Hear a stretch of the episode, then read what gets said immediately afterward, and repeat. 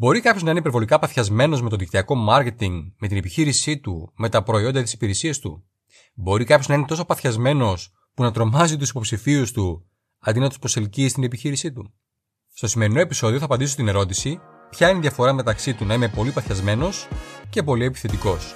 Καλώς ήρθατε στο show του Greek Coach. Είμαι ο Θοδωρής Αραμπατζής. Για περισσότερα από 20 χρόνια ασχολούμαι με την επιχειρηματικότητα, το internet marketing, τα social media και το coaching.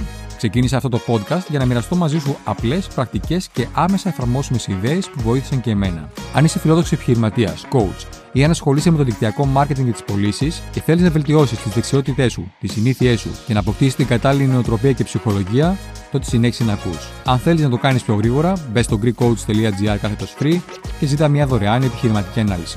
Λοιπόν, ξεκινάμε.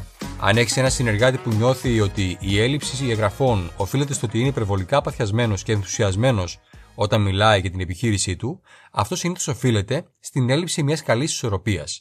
Έχει να κάνει με την ισορροπία μεταξύ του να χρησιμοποιεί υπερβολικό δυναμισμό και του να μην χρησιμοποιεί αρκετό δυναμισμό. Όταν λέω δυναμισμό, εννοώ την ποσότητα της έντασης που χρησιμοποιεί κάποιος για να περάσει την άποψή του στους άλλους. Στην εκπαίδευσή μου της ακαταμάχητης πρόσκλησης, την οποία μπορείς να τη βρεις μπαίνοντας στο greekcoach.gr κάτω invite, μιλάω μεταξύ άλλων και για τις 10 δεξιότητες επικοινωνίας, εκ των οποίων η τέταρτη δεξιότητα είναι το να χρησιμοποιείς τη σωστή ποσότητα δυναμισμού. Τώρα, όσον αφορά αυτό που συζητάμε εδώ, καταρχάς να σου πω ότι δεν είναι καθόλου κακό το να είναι κάποιος παχιασμένος και ενθουσιασμένος με τη δουλειά του, με την επιχείρησή του, με το δικτυακό marketing, με τα προϊόντα, με τις υπηρεσίες του ή με οτιδήποτε άλλο. Αλλά αυτό που συμβαίνει σε αυτή την περίπτωση είναι ότι κάποιος βγάζει υπερβολικό δυναμισμό. Η σωστή ισορροπία είναι να έχεις πάθος, αλλά χρειάζεται να χρησιμοποιείς την ακριβή ποσότητα δυναμισμού. Και αυτό είναι κάτι που σου δίνει το χάρισμα. Είναι αυτό που σου δίνει στυλ, σου δίνει φινέτσα. Είναι αυτό που κάνει τους άλλους να θέλουν να μπουν στην επιχείρησή σου, να θέλουν να συνεργαστούν μαζί σου, να θέλουν να αγοράσουν τα προϊόντα της υπηρεσίας σου και γενικά να έχουν μια καλή αίσθηση από εσένα. Και αυτό που χρειάζεται να διδάξεις στους ανθρώπους σου και στους συνεργάτες σου που είναι υπερβολικά δυναμικοί, είναι αυτή η πολύ λεπτή ισορροπία μεταξύ του να πιέζεις και του να κάνεις τον υποψήφιο να έρχεται προς τα εσένα. Ο στόχος σου θα πρέπει να είναι να κάνεις τον υποψήφιο να γύρει λίγο προς τα εσένα, προς το μέρος σου, προτού του δείξεις πόσο παθιασμένος είσαι. Υπάρχει και μια άλλη πτυχή σε αυτό το δίλημα, αν θέλεις, σχετικά με το πάθος και το δυναμισμό. Είναι όταν κάποιος αρχίζει και μιλάει για την εταιρεία του, για τα προϊόντα του και δεν σταματάει με τίποτα. Αυτό που συμβαίνει εδώ είναι ότι δεν δείχνει ενδιαφέρον στο συνομιλητή του, αυτό είναι η πρώτη δεξιότητα επικοινωνίας, δείχνει ενδιαφέρον μόνο για τον εαυτό του, για την εταιρεία του και για τα προϊόντα του.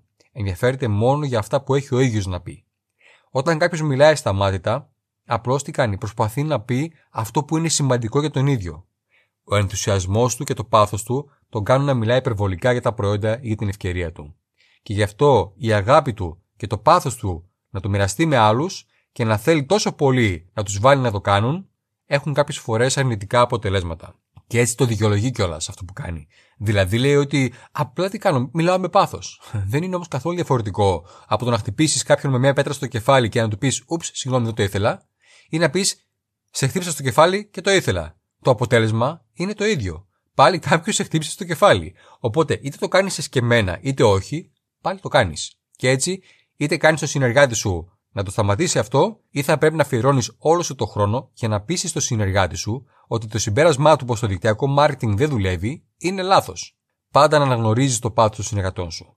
Πες, ξέρεις, μου αρέσει πολύ που είσαι παθιασμένο με αυτή τη δουλειά και με τα προϊόντα, αλλά αν ένας κύλος είναι παθιασμένος κοντά σε ένα παιδί και ρίξει το παιδί κάτω, τότε το παιδί θα τρομάξεις πολύ, σωστά. Και έτσι το παιδί δεν θα θέλει άλλο να είναι πια κοντά σε σκυλιά. Άρα λοιπόν το να είσαι παθιασμένος δεν είναι δικαιολογία για να μην φέρεσαι με επαγγελματισμό.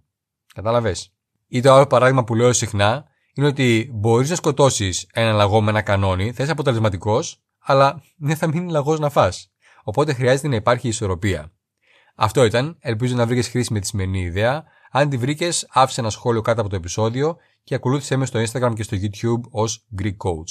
Κάνε εγγραφή στη λίστα μου μπαίνοντας στο greekcoach.gr κάθετος list Δες περισσότερα για τις 10 δεξιότητες επικοινωνίας και την ακαταμάχητη πρόσκληση μπαίνοντας στο greekcoach.gr κάτω invite. Κάνε πράξη σημερινή συμβουλή, χρησιμοποίησε τη σωστή ποσότητα δυναμισμού και πάθους. Είμαι ο Θοδωρής Αραμπατζής και θα τα πούμε στην κορυφή. Γεια σου. Ευχαριστώ που άκουσες το σημερινό επεισόδιο του podcast Επιτυχία με απλό τρόπο. Ελπίζω να σου άρεσε. Αν έχεις κάποιες ερωτήσεις, στείλ μου μήνυμα στα social media και βεβαιώσου ότι θα κάνεις εγγραφή στο show μου, είτε το ακούς στο Spotify ή σε οποιαδήποτε άλλη πλατφόρμα και θα το εκτιμούσα αν έβαζες βαθμολογία 4 ή 5 αστέρια. 5 είναι καλύτερα. Θα λέμε στο επόμενο επεισόδιο.